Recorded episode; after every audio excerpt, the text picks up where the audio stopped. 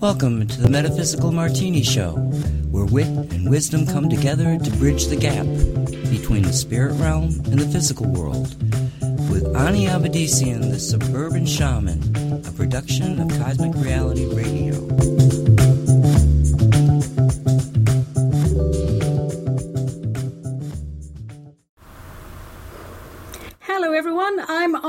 Welcome to Metaphysical Martini. Three parts spirit, one part rational mind. Add two drops of optimism. Give it all a good hard shake and pour. Dress it with the olives of grace and empathy. Sip slowly, sit back, contemplate the wonder of cosmic creation. Yum! That's good stuff right there. I'm going to have a sip. Somebody asked me the other day, Are you really drinking a martini when you're doing metaphysical martini? Well, yes, I am. It wouldn't be martini if it wasn't with a martini. So there you go. Very nice. You probably noticed that, you know, by the end of the show, when I finish my martini, I'm a little bit more animated. Uh, and there you are, folks, proof that I'm actually drinking a martini. Well, hey, everyone. Hello. Thanks for joining me for another round of Cosmic Cocktails as we try to sort out what's true, what's woo, and what gets flushed down the loo in today's mad, mad little world. It's a little madder than usual, I think. Every day is another shade of craziness, but that's what physical incarnations are all about. You know, we're supposed to be having fun with all of this, by the way. It's not supposed to be all drama and craziness and madness. We're supposed to look at all the craziness and the madness that we've created and go, oh my god, we've created craziness and madness. Let's do something about it. Let's bring it back into alignment. So, as bad as things seem, I think that because the poop has hit the pavement, so to speak, we're going to get better. Because people are seeing the light. They're seeing in the light, they're seeing the craziness. So let's take a look at my notes, because I do tend to waffle on and get distracted. What's been on people's minds the last couple of weeks since we met? What tales of magic, mayhem have walked through my door since we met a couple of weeks ago? Well, you know, I've got to say, it's a bit of a mixed bag, really, with no clear winner. But uh, one thing I have noticed is a distinct sense of, dare I say it, civic participation. People have come to the realization that citizenship is not a spectator sport. And if you treat it as such, you'll wake up one day to find that someone has taken over the game and rewritten all the rules. Fancy that. Ring a bell, anyone? If I'm honest, if I'm honest, and you know I am, I've had more people book sessions with me in the last couple of weeks to discuss current events, such as the Jeffrey Epstein incident, than have actually come in for energy work or spiritual counseling. And that's a good thing. It, it's good on many levels. It's good one because, well, I get to sit down instead of stand up. That's always good. But it's really good because the Epstein thing is huge. And it's huge because pretty much no one believes he committed suicide and people are openly mocking the mainstream narrative. You know, even the mainstream narrative is mocking the mainstream narrative. I mean, you know, um, the media usually stand by their story, and perhaps they'll put in a little hint of perhaps this isn't what it is. But they're still very much the propaganda arm of the establishment. This time, they are mocking their own narrative. And when that happens, I think we begin to see the establishment's well polished veneer of uh, engineered truth start to crack. And people, where there's a crack, the light pours in, and in that illumination, we see everything that was hidden in plain view for such a very, very long time. Now, that can be a bit of a shock for most at first.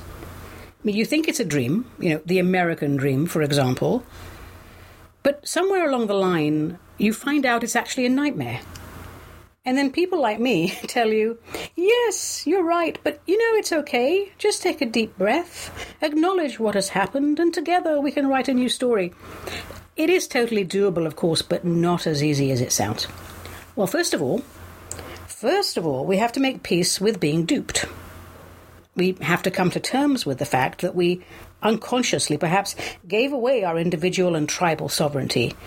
And that brings up all sorts of emotions, doesn't it? Emotions like anger and shame and bitterness and resentment. And while we're dealing with all of that, well, if we do deal with all of it, then we have to grieve the time we lost living as bit players in someone else's story. And then we have to regroup and then we have to take back our power. You know, it's difficult, having been asleep for a very, very long time, to wake up that life happened without you. So, but it's okay. It really is okay because if we can manage that, and why wouldn't we be able to manage that? After all, we are cosmic space adventurers, for Pete's sake, magnificent manifestations of supreme cosmic intelligence. If we can manage that, we become legends in our own universe. Fancy that. I like the idea of that. Elders from other planets will send the best and brightest to study with us. Go to Earth, they will say. They too were once lost in the darkness, the population no more than meat covered artificial intelligence controlled by a handful of reptilian brained sociopath scumbags. They awakened, the Earthlings, they awakened. They remembered their true selves. They asked Creator to illuminate their souls and lead them into a new golden age. They were so lost in the material world, it was fifty shades of pathetic. But they did it and they can help us do the same. Well, I know I'm getting a little carried away with that. Perhaps you should give me a tent and let me have my Pentecostal experience, but I'm so full of hope and optimism for the world. What am I supposed to do? Anyway, regroup, Ani. Back to the Epstein thing. Jeffrey Epstein, a favoured servant of aforementioned reptilian brain sociopath scumbags. A perfect example of all things hidden in plain view. He had previous convictions, by the way, for sexual abuse, but you know, but he got away with them with, what amounts to a few slaps on the wrist, and he probably enjoyed that because he's probably into a bit of bondage. Big money, big money buys big lawyers and probably big judges. Why I consider the Epstein affair important for collective awakening is not so much about the man himself, but what he represents, and also how it's been downplayed and covered up by the establishment and its mind controlled minions in all areas of society. Because the world controllers control the entire world. There isn't one aspect of our lives that isn't controlled by them, which is why it's so important that we reclaim our minds because there's a propaganda campaign out for that as well and has been for quite a while. Let's review some of the language commonly used to describe sexual abuse by the rich and powerful. And let's not forget that this includes, oh God, here we go, my favourite subject, the clergy of the Catholic Church, who have perpetrated these atrocities for generations and done so in the name of God. Terms that we read in the papers sexual abuse, sex with minors, sex with underage girls and boys, sex with underage prostitutes it sounds like something pretty tame, I think, for the most part. Sex with a minor really means you are raping someone not yet mature enough to understand the act, let alone the consequences of the act. It's not sex with a minor, it's raping a child. Penetrating a child's vagina or anus with your penis or some other implement. Now, I apologize if that sounds offensive to you, but imagine how offensive it is to the child. I'd like to see us change the language we use to describe this sort of thing because I believe it will help us to put an end to it sooner than later. Anyone remember George Carlin, who should have ruled the world, in my opinion? He has a great comedy skit on this. It's on the correct use of euphemisms. He describes how shell shock was downgraded to battle fatigue, and then to post traumatic stress disorder. World War I, men and women came back with shell shock, literally shocked from being stuck in trenches, shells exploding all around them.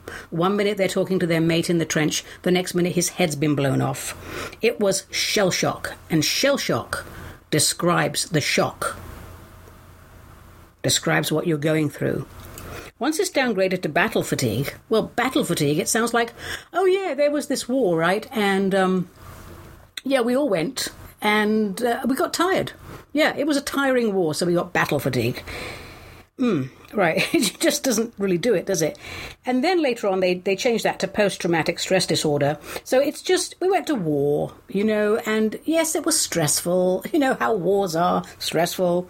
Um, but it's post traumatic. So it happened already. So we're not really experiencing. It's just sort of some sort of memory that comes back. You, you get my meaning? We have to be careful with euphemisms. So, for example, one of the things we hear a lot, uh, especially in my line of work, unfortunately, things like the priest interfered with young Billy. Uh, doesn't necessarily have to be an Irish priest, by the way. I just fancied doing the Irish accent badly. What actually happened was this the priest sodomized young Billy and then told Billy to put his mouth on the priest's genitals and then told him never to say anything to anyone ever again because the priest is God's representative, and no one questions God, therefore, no one questions the priest. That, my darlings, is mind control at its finest. It's not a frequency transmitted from a CIA black ops lab somewhere underneath the California desert. It's generational indoctrination on pain of more pain and even death, pure and simple. And I know some of you who are listening to this are, are, are, a younger generation and think, well, surely this sort of thing doesn't happen. It's been happening for a very, very, very long time. And we've been screaming about it for a very long time. But somehow or another, people have been told it's not happening, even while it is happening. That's indoctrination. Now, just to show that it's not all about the Catholic Church with me, um, put yourself in the position of a young orphan. Perhaps someone who's run away from home. They're frightened, vulnerable, feeling unloved, nowhere safe to sleep, um, not good food, you know, all that sort of stuff. Now imagine being approached by one of Epstein's recruiters, specially trained to quite literally charm the pants off you. They take you in, treat you well, give you comfortable lodgings, good food, and suddenly people are showing kindness and once you're relaxed and feeling safe, when they think the time is right, they will tell you exactly what they want in return. Something along the lines of, hey, we're going to have a party. And my guests are really important people. And that one over there thinks you are so darn cute. Why don't you go over and talk to him? Because, you know, maybe it's time for you to repay the kindness we have shown you. If you're 13 or 14 years old, you don't have the life experience to cope with that. As a spiritual counselor, I have dealt with many, many such cases over the years, far too many. Children damaged, mostly beyond repair, by systematic sexual abuse, and that includes outright Luciferian rituals. For any of you who believe that that doesn't happen, um, you're not really aware of what's going on. And the Luciferian rituals are rituals that are done by the rich and famous because they don't co create with Creator. Otherwise, they wouldn't be doing these horrendous, heinous acts. They believe that they can build their own world. Uh, modeled on Lucifer's great experiments, uh, you know, of yore. So these rituals happen at the hands of clergy and at you know at the hands of the likes of Epstein and all of the people that we call the elite that aren't elite. They're actually scumbags. They procure children for the rich and the powerful worldwide, and they do horrific things to them and with them. And I do hope, I really do hope that the White Hats move forward with a grand expose of those involved, because I know they're planning that. And if they do, everybody out there, Please get ready to have another illusion shattered because the names on that list will turn your perceptions upside down. I know we don't like to talk about these things. It makes us very uncomfortable, doesn't it, that there's something wrong with our world. There's a lot wrong with our world, and most of it is happening at the top 1% of it. So, again, let's put on our big people panties and take a look at what's going on, and let's put a stop to it. When you break a child in this manner, you have shattered their trust in mankind. That's why they do it. That child now will grow up to be an adult, but they'll have no safety zone. They're forever lost. And they may never discover the means to heal themselves. And of course, all of that is by design, because the 1% know if you break it, you own it. I've talked about paedophile rings for decades. People dismissed it as just another conspiracy theory. Oh, that gets old. You know, that really gets old. Anyway, let's hope that changes now with the Epstein expose. And thank God for people who have retained their sovereignty and used their critical thinking skills to theorize. Thus far, it has been a long, dry, and lonely road, but we hope to have a few more of you join us on that road. It's just awareness, people. We're asking you to be aware. We're not asking you to take out your guns and go attack these people. Please don't do that. We're just asking you to open your eyes. Final word on Epstein, because um, this is getting dark and I'm going to need more martini. People say, Ani, is he really dead? Well, there's a lot of information around that because um, let me just take a sip of my martini. I'm getting a little dry here. Mm. A little bit too much, too much olive juice in that one. So there's a lot of information.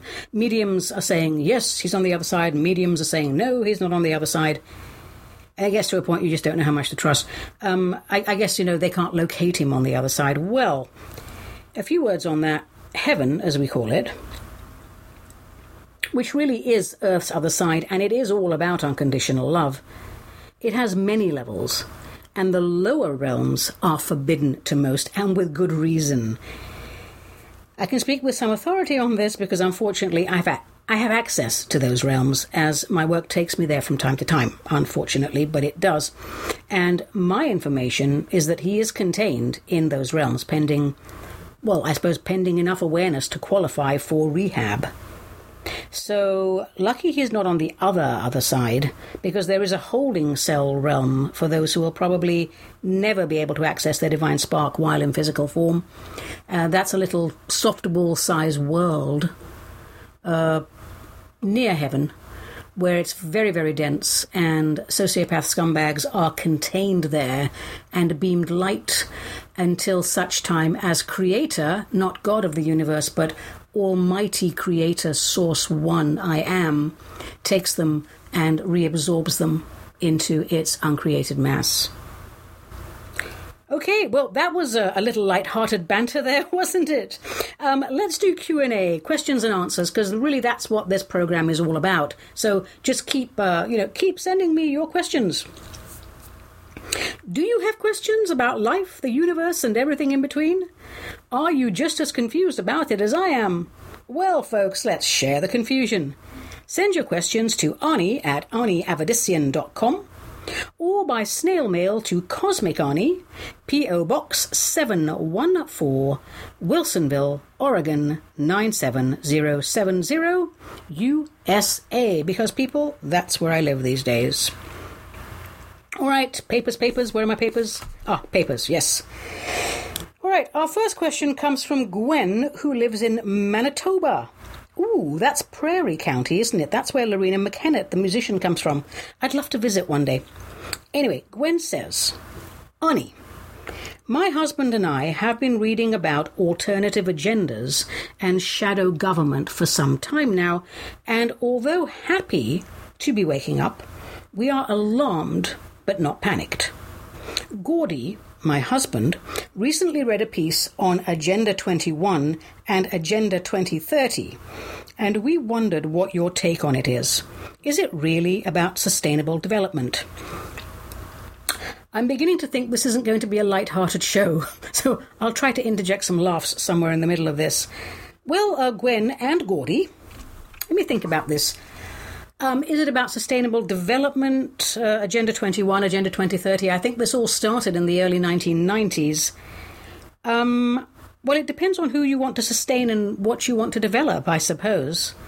There's a lot to it. Um, I'll break it down into bullet points. It's a complex issue. We could easily devote the whole session to it, but I don't want to do that. I'll start by saying it is United Nations, so of course it's New World Order, or One World Government. So of course we're concerned by anything that reeks of fascism and totalitarianism. Um, if I can break down the Agenda 21 bullet points, and you do need to continue to research this. As I said, it started in the early 1990s. Um, I suppose it really is all about the transformation of a global society Uh, you know, I, I always say there's a handful of people that run the planet as a private corporation. And how you do that, you don't sort of land all your spaceships and enslave the people. You do it slowly in different ways. So, this type of global transformation isn't going to appear to us to be global transformation because even though the instructions come from central government, that's what the United Nations was initially created for to enable the New World Order. The directives will be implemented by local governments, so that hides the bigger picture, it hides the global coordination. So, you know, to recap, the rules and new laws come from a central point, but it looks like it comes from your local country, city, or county government. And what this means in a nutshell, and this is important, um, is the end of national sovereignty. Now, let's look no further than the EU, the European Union. They sold everyone this crock of poo about no more wars and everybody's going to eat well and we're all going to be united. And, you know, where have we heard that before? The war to end all wars, the policy to end all policies. You know, they want one currency, one rule of law, blah, blah, blah, blah, blah, one, one, one, one, one. And they sold it really well, didn't they? But because it happened, we have a European Union. Whenever I hear the word union and it doesn't begin with trade, trade unions are awesome.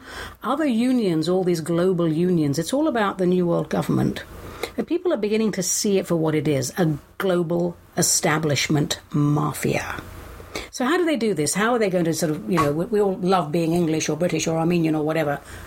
How do they destroy national identity? Well, the first thing is you promote open border immigration. And how do you do that? Well, you write it into law in this ridiculous bureaucratic jungle that they call the European Parliament.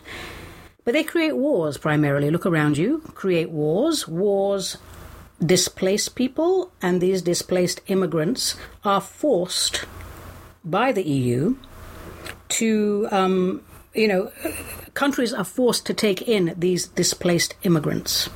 So anyone who hasn't figured out that, you know, why wars are created, you've got some homework to do.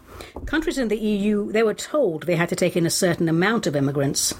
And what happened as a result of that? Well, I'll tell you. In case you hadn't figured it out.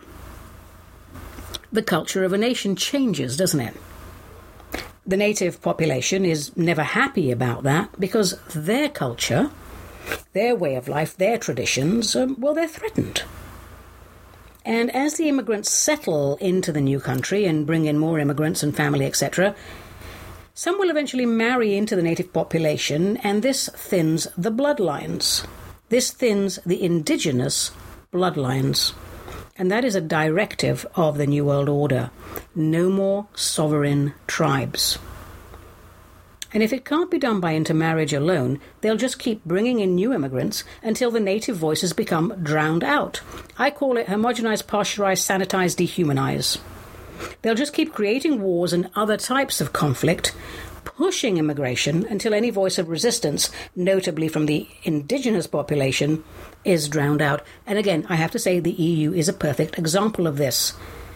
I was never in favour of it because I saw it for what it was the globalisation of the world world domination by the Dark Hats, Rothschilds, and the other families that control this planet.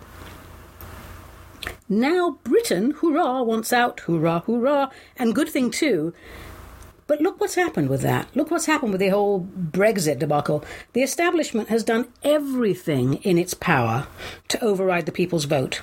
I mean, what the heck was Theresa May actually doing while pretending to negotiate deals? I mean, God bless her, but is she even a real person? Not not to be disrespectful, but those of you who can read auras, you have to admit something's a bit off there.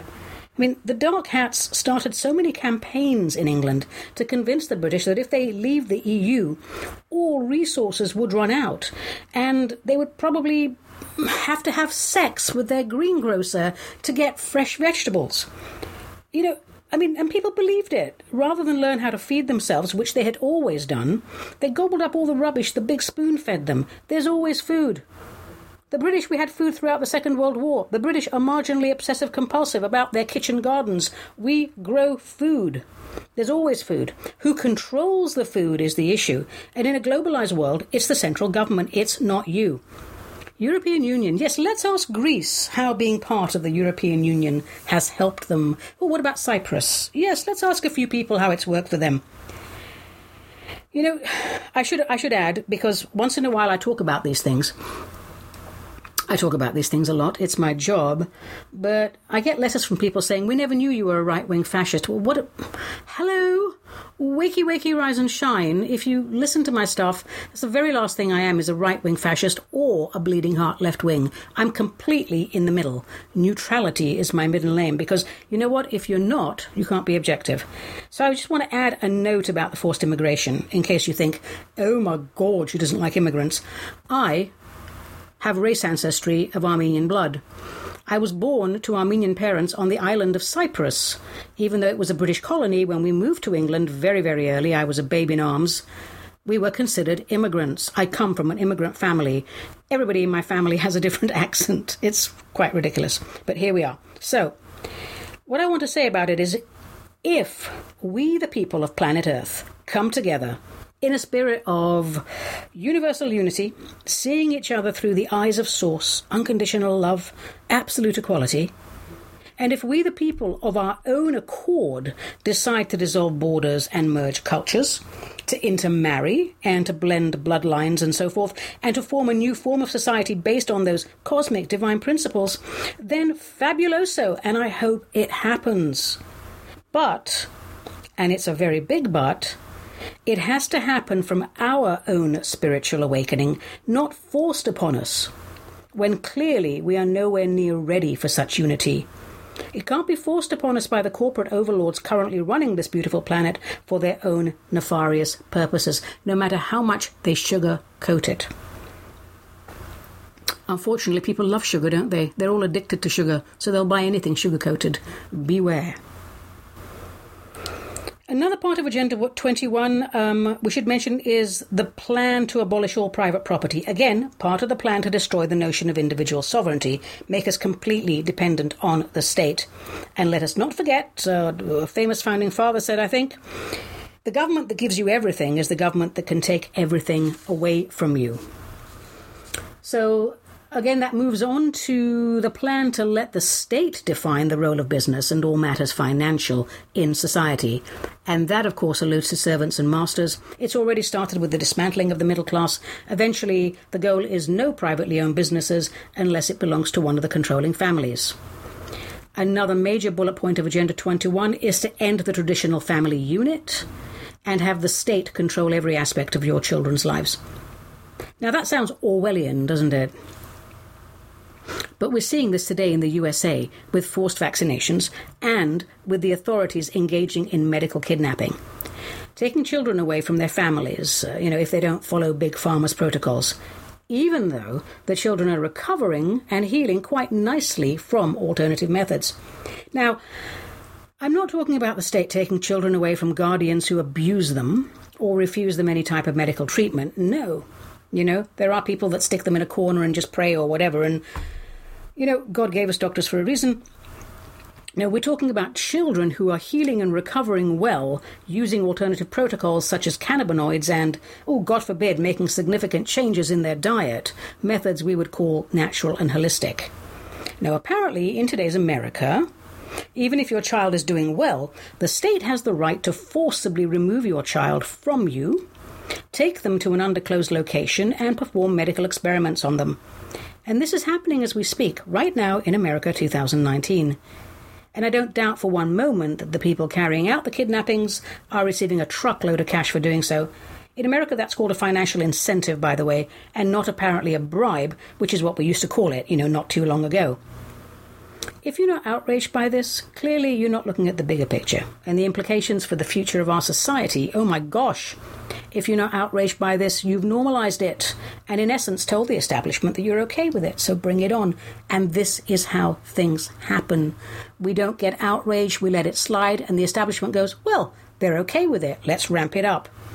Another aspect of Agenda 21 that should concern us is the plan to restrict freedom of movement. Freedom of movement uh, for certain people.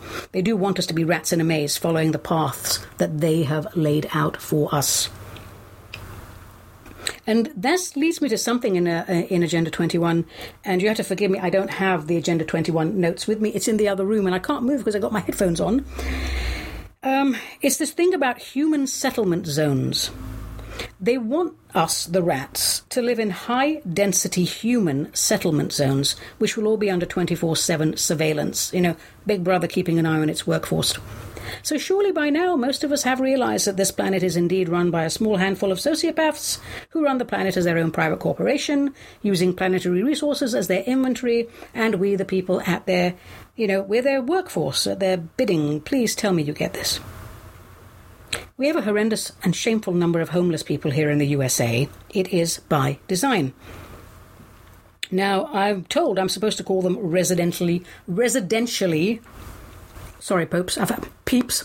I've had some dental work work with me. I'm supposed to call them residentially challenged instead of homeless, but I refuse to do that because I don't want to soften the hard truth. A residence, it's a building.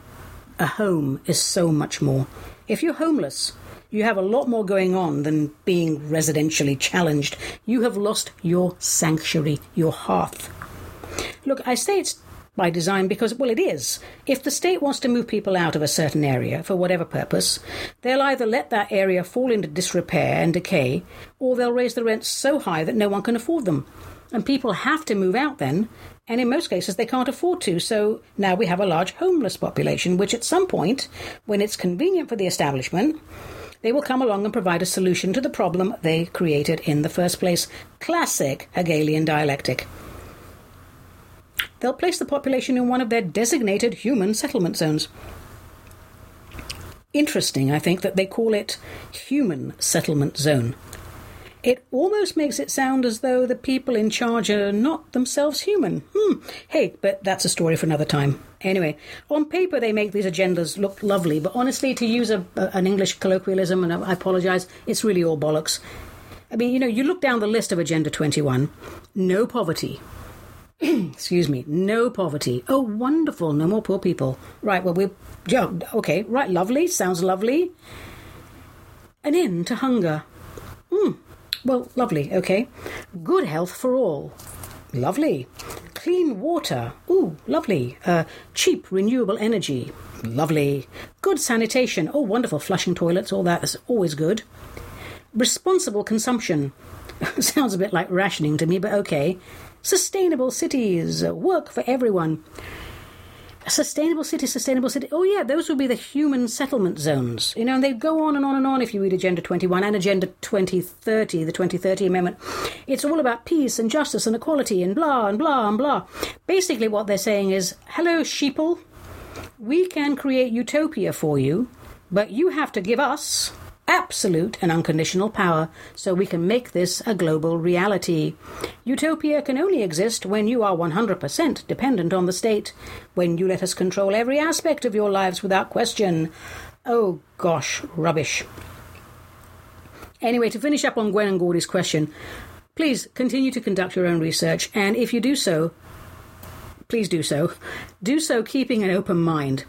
Because what happens is you will connect the dots and see the bigger picture. If you do your own research, uh, research and you keep an open mind, you cannot fail to connect the dots and see the bigger picture. You know, politicians, even people who aren't politicians, but are playing at it, like, for example, well, Trump, you know, they love to see us get lost in the details. Let's not get distracted anymore. Let's not get entertained and distracted. Let's focus on the big picture. Let's not do that anymore.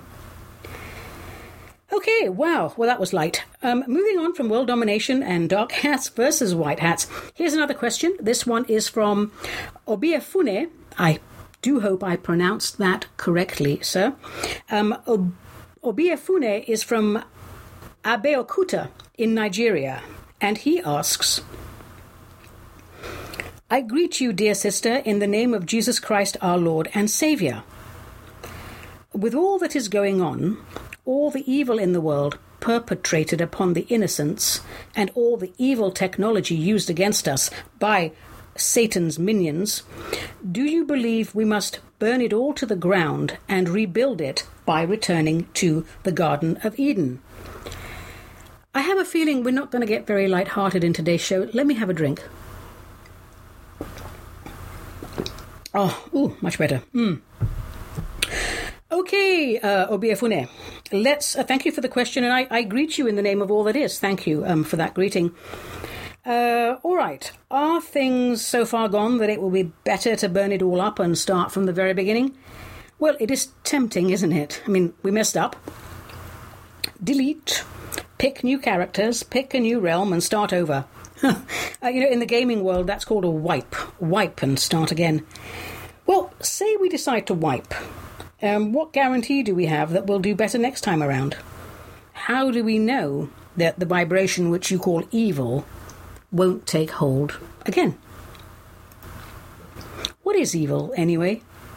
I think uh, it's the opposite of empathy. So, if evil is the issue, then empathy is the answer. So let's put our focus on that, on empathy. Now, you mentioned evil technology. Uh, technology is, um, well, it, it's morally neutral. How we use it is another matter. Evil exists when one set of people decide to show no interest in the feelings, emotions, and awareness of others. You know, my way or the highway. I am the master, you are the slaves. But, say the evil masters, since you're all so very fragile after all, you willingly gave your power away to us.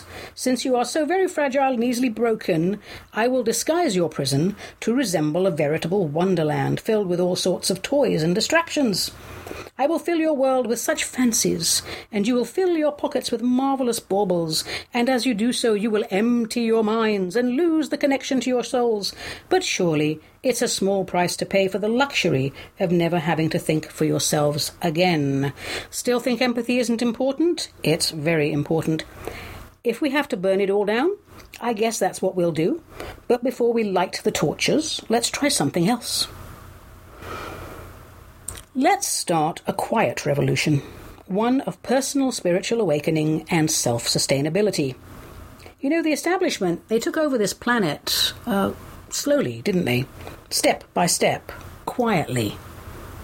Try something out. Oh, no one noticed. Okay, let's ramp it up a bit, and so on and so on and so on. Let's reclaim it in the same way. Quietly, covertly, one step at a time. All right, Ani, sounds lovely, sounds easy. How do we change the world with this quiet revolution? Well, step one. Because it's, you know, it starts with individual awareness, always, always. Let's identify what makes us uncomfortable in our personal life. You know, things that are in your face every day, and what makes us uncomfortable about the world at large. Spend a week on that.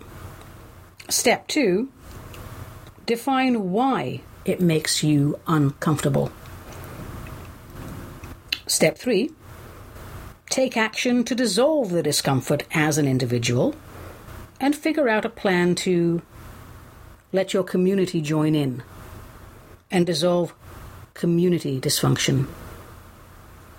Now, sounds simple, but I promise you it's more difficult than you think, and because it requires self honesty and that is apparently the most difficult thing we humans can do be honest with ourselves. But if we can manage those three steps, the other steps will reveal themselves. That's how it works. When we're honest with ourselves, everything else just reveals itself. And in no time at all, we'll lose our dependency on the state and its apparatus. And then and only then will these brackets evil organizations collapse under the weight of their own dysfunction. We need to stop feeding the beast. And oh, yes, Ani, wonderful, well worn platitudes, blah, blah, blah. You know what? It isn't. It's only a well worn platitude if you think it is. If you get up off your arsitude and change your attitude and do something about it, dude. You know, it requires that we be willing to give up some of our bright, shiny baubles. For now, anyway. Technology isn't evil, it's neutral. It's what we're doing with it. So Thank you for your question, Obiefune from Nigeria. I would love to have greeted you in your native language, but there's so many languages in Nigeria, I don't want to get the wrong one. So, you know, cheers, mate, and I hope you have a very long and very happy life. And I think we have time for one more quick question. Um, I always do that. I, I pick a what I think is a is a short email or a short postcard, and it ends up being the longest thing. But here's one. I'm just going to pick one up. Oh, okay. Here's an actual letter, and it's from a chap called Banayodis. And Banayodis lives in Lefkosia on the island of Cyprus. Hey, that's where I was born. The birthplace of Aphrodite and Ani. So everybody go to my website now and look at my headshot. And the resemblance between me and Aphrodite is striking, isn't it? I know, I know, I know. Anyway, Banayodis, uh, oh God, Banayodis, I should do this better. I've been surrounded by Greeks all my life. He says, Hey, I've read all the books and I'm still confused about karma. Can you clarify for me what is it and how do we use it? I'm going to simplify it. It's a balancing act, Banayodis. It's a balancing act. It's not crime and punishment. That's not what it is karma is you stack up points for what you've done in your own mind in a life experience. Simple experience. Say you've come down to earth and you've had an incarnation where you were an absolute shit to everyone. Um, and you were uh, abusive to women, and you were abusive to homosexuals, and you were abusive to anybody who didn't fit your narrative. So at some point you'll die, you'll come back into heaven, which is our R&R area in between physical incarnations. You'll take a look at that life and try to figure out why that happened. And rather than have to go back and do another life and go, oh, I have to be nice to all these people, etc., you actually don't. Once you figure out why you made those mistakes in heaven, you can stay there for the rest of your life, but lives. But we love to come back and co-create. So what will happen is you'll you'll look at your karmic balance sheet and you'll go, these are the things I didn't get into balance. And by balance, I mean spiritual alignment, treating everyone as an equal. That's all it is. So you look at that past life that you just had and you'll set up scenarios in your future life where the opportunity to correct that behavior comes up. That's really all it is. It's a balancing act to get us back into spiritual alignment. Now, you can read a lot of books on it. There's a lot of books, and if you like to do that, go ahead. But if you're still confused after all the all the books, which apparently you are, then just put your hand on your heart and go, balancing act. Cause and effect, balancing act, spiritual alignment. And that makes it a lot easier. Excuse me. All right. Well, thanks for all your questions. Um, really enjoyed those. And I think we're going to move quite quickly now because I spent a lot of time on Agenda 21, but it was important. Thanks for the questions. Keep them coming.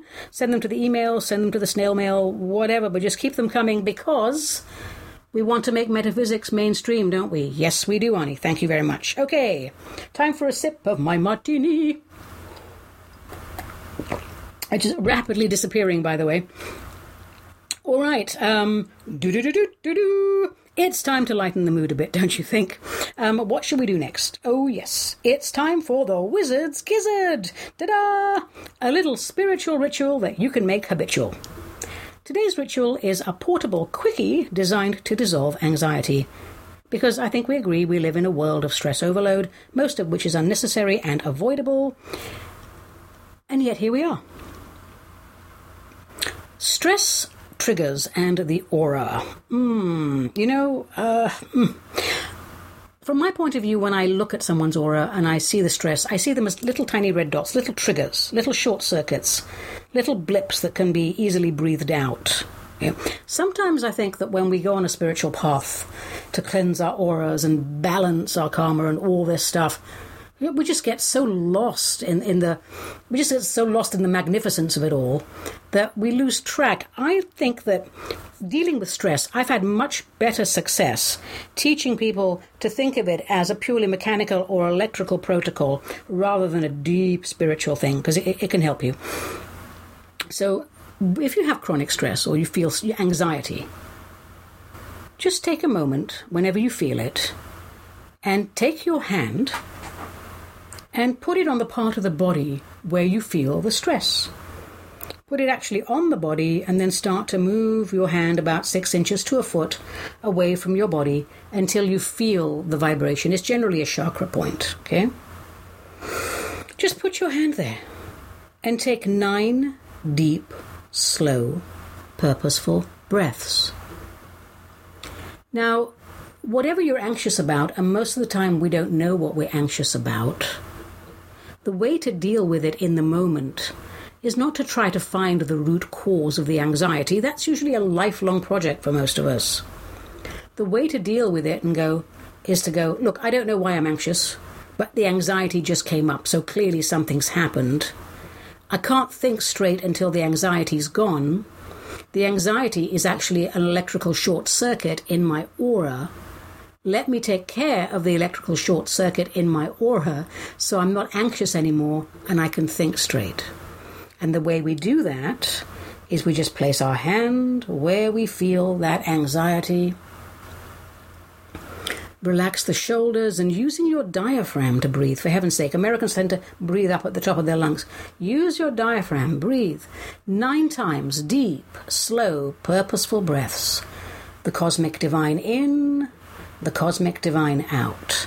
Do this nine times, and what that does is it dissolves the electrical trigger and pushes it out of your aura. Um, you'll find actually that when you look at your hand unconsciously, your hand starts to move further and further and further away from your body as the electrical disruptions push out, push out, push out until they eventually dissolve. So think of it as a mechanical process an electrical process rather than this deep spiritual meditation thing you have to do. I call it release your stress with finesse. Take those nine breaths and do it as often as you need. Do nine times nine if you need to. Do for as many times as you feel that you've cleansed that electrical trigger out of your aura. And if you wish to, you can say, In this moment, I am one with all that is. In this moment, I am one with all that was. In this moment, I am one with all that will ever be. I am pure, unblemished, divine potential, as perfect as the moment of my creation. This is my truth. This is the only part of me that is real. My radiance serves the divine, and together as one we serve mankind. Hmm, don't complicate things, people. Just keep it simple. All right, that was the Wizard's Gizzard for today. If you want that meditation, uh, send me an email. All right, now I think it's time for a little lightheartedness. Um, yes, it's poetry. Yes, a little pat of poetry from yours truly. Yes, folks, after a hard day's shamaning, I like nothing better than to go home, put my feet up, have a nice cup of tea or a small drinky poo, and uh, write non peer reviewed poetry. Why have Shakespeare and literary prowess when you can have Ani Avedissian and so much less? Okay, this little poem is uh, something I read, uh, I wrote the other day, and it's called la la la la la. it's called "There's a lot of stuff in Costco." Here goes. There's a lot of stuff in Costco, piled high up to the ceiling.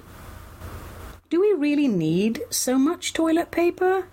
Or a £10 jar of Darjeeling? I know it's cheaper to buy in bulk, and being prepared for emergencies is appealing. But have we been trained to hoard, consume, and repeat? Is there an agenda that someone's concealing? There's a lot of stuff in Costco, and there's hot dogs for $1.50. But that's not really a food group, is it? Though it's cheap, and, and kudos to you for being thrifty. As I stand in the aisle with my cart, which is almost as big as my car, I just feel I don't want to take part in this theatre of consumption bizarre. Now, this is not a criticism of Costco because, you know, I hear they run their company very well, treat their employees very well. And the funny thing is, this I, I wrote this a couple of days ago, and just when I finished writing it, um, my partner called because she wanted help bringing stuff up from the car, and she had been to Costco, and she came up with this giant thing of Kirkland toilet paper. And I thought, oh, wow, um, that's funny. Anyway, so it was funny to me. so there we are that was poetry.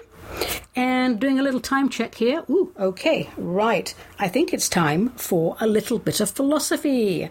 And this is a segment I like to call Plato Chips. This is where we share a quote from a philosopher of note or discuss various philosophical concepts. So today I think we're going to say hello to one of my fave dudes of all time, Marcus Aurelius, um, 121 to 180 Common Era, and he was born Marcus Annius Verus. Um, and along with Seneca and uh, Epictetus, uh, Aurelius is considered one of the three most important Stoic philosophers of all time. And IMHO, uh, he and Seneca are the most readable. IMHO, in my humble opinion, for those of you who don't know those things. Right. So, who was he? Well, he was a serious young man. They don't know too much about his early youth, though, but they say, you know, he was born into a prominent family. It was always handy if you want an education, especially in, in that time. And he was quite a sporty chap, apparently. Loved a bit of fishing and hunting, and uh, liked to he liked to go a few rounds in the boxing ring. So the old Roman thing of healthy mind, healthy body going together, uh, you know, part of his makeup there. Um, anyway, uh, moving forward, uh, it became clear once it became clear that um, he was going to be destined to be the next in the line for, for the throne, the Roman emperor, they ramped up his education and then they sent him to study with all the most famous Athenian uh, rhetoricians, etc. So he became emperor of the Roman Empire in 161 and he actually ruled until his death in 180 and i think if that's that's almost two decades so if it's not the longest run it's certainly one of the longest runs a, a roman emperor ever had his reign wasn't particularly easy. He was, uh, what did he have to do? Think anything. Oh, yes, he. Um, well, there was the, the Parthians. Um, you know, if you think modern day Iran, uh, they were very powerful, and uh, there was the war with them, and that that's never easy. Uh, he also had to deal with barbarians who were constantly trying to invade the northern borders of the empire. Barbarians are in pain in the arse. Those people. Um, oh, then of course, what else? He had to deal around that time with the the whole rise of Christianity. That was pretty serious thing to deal with. And if that wasn't enough, there was that horrible plague, um, the Antonine plague and they say that that was brought home brought home by Roman troops returning from various Near Eastern campaigns. Uh, not sure what it was. Uh, modern epidemiologists think it may have been smallpox, but they're not sure. But it killed a ridiculous amount of people, up to the third of the population in some areas. So he was busy, you know, uh, being emperor and doing all that. So okay, so what? What what makes him a philosopher? Well, what makes him a philosopher, and what makes Marcus Aurelius worthy of praise? Think about it. This man, he had a position of supreme power. In essence, his word was law, and like many others in positions of power, it could have gone horribly wrong. Think Nero. Um, but it didn't. You see, because Aurelius, he was a rare breed of human, and he lived and ruled honorably and ethically. You know, we've all heard that saying, absolute power corrupts absolutely, and we've seen it happen, but not in this case. Marcus Aurelius was worthy of the position of empire uh, of emperor, and history remembers him as one of the five good emperors who ruled with wisdom and virtue. Only five were remembered as virtuous and wise. Uh, the other four were, oh God, uh, Nerva. Hadrian, Trajan, um, Antonius Pius, and and then of course Marcus Aurelius, and Marcus Aurelius would have been timeline the last one on that. So, if you are new to Marcus Aurelius, what makes him my philosopher of note uh, is his meditations. Essentially, um, it's a collection of his private thoughts. He gives himself advice on how to carry out his obligations. So, he was probably intending this for personal clarity rather than public consumption, but it is easy to read. Um, and I would say that basically it's practical philosophy 101. Um, all heads of state should be like Marcus Aurelius. Um, here's a couple of his quotes, and they all get my vote because I love this man. This is from Marcus Aurelius's Meditations. We ought to do good to others as simply as a horse runs, or a bee makes honey, or a vine bears grapes season after season without thinking of the grapes it has borne. He was all about know your true self. Intrinsically, he believed that we are good, created from good. And the other quote that I like the happiness of your life depends upon the quality of your thoughts. Therefore, guard accordingly, and take care that you entertain no notions unsuitable to virtue and reasonable nature. Well, you know, that's Stoicism for you, my darlings. Control your mind. And hello, yes, someone just passed me a note that says, without going into a PhD dissertation, can you explain Stoicism? Yes, well, since I don't have a PhD, that will be easy. Stoicism. I would say it's managing your emotions effectively so that they are vehicles for intelligence and growth, not for trauma and dysfunction. That's my explanation. Hope that helps. Stoics have cool heads. They don't they're not emotionless. They know how to process their emotions. All right, so go out and buy Marcus Aurelius' Meditations. You will not be sorry. And a quick time check here. Oh my gosh, I am so sorry, but we don't have time for Tarot a Go Go. So we will do Tarot a Go Go next week. I promise not to harp on about. Um, uh, you know, uh, whatever I harped on about, uh, Agenda 21 mainly. Um, so I think we're going to have to wrap it up for today. Yeah, I think we are. So, wow, my darlings, that's it for today. We have wasted a whole hour of linear time, an hour we will never get back. I do hope you enjoyed listening to it as much as I enjoyed recording it. Today's real life martini was carefully crafted by yours truly using aviation gin, created right here in the beautiful state of Oregon. Yes, folks, another reason to spend your tourist dollars right here in the Beaver State. that would be the animal, of course. After a long day hiking and biking, what could be better than a refreshing summer martini made with aviation gin? I have no affiliation with Aviation Gin, but wouldn't it be wonderful if they chose to sponsor me? Call me Aviation Gin, call me. I'm Avedissian. This was a Metaphysical Martini, a production of Cosmic Reality Radio to whom we are most grateful. Until we meet again, let the spirit inhabit the human.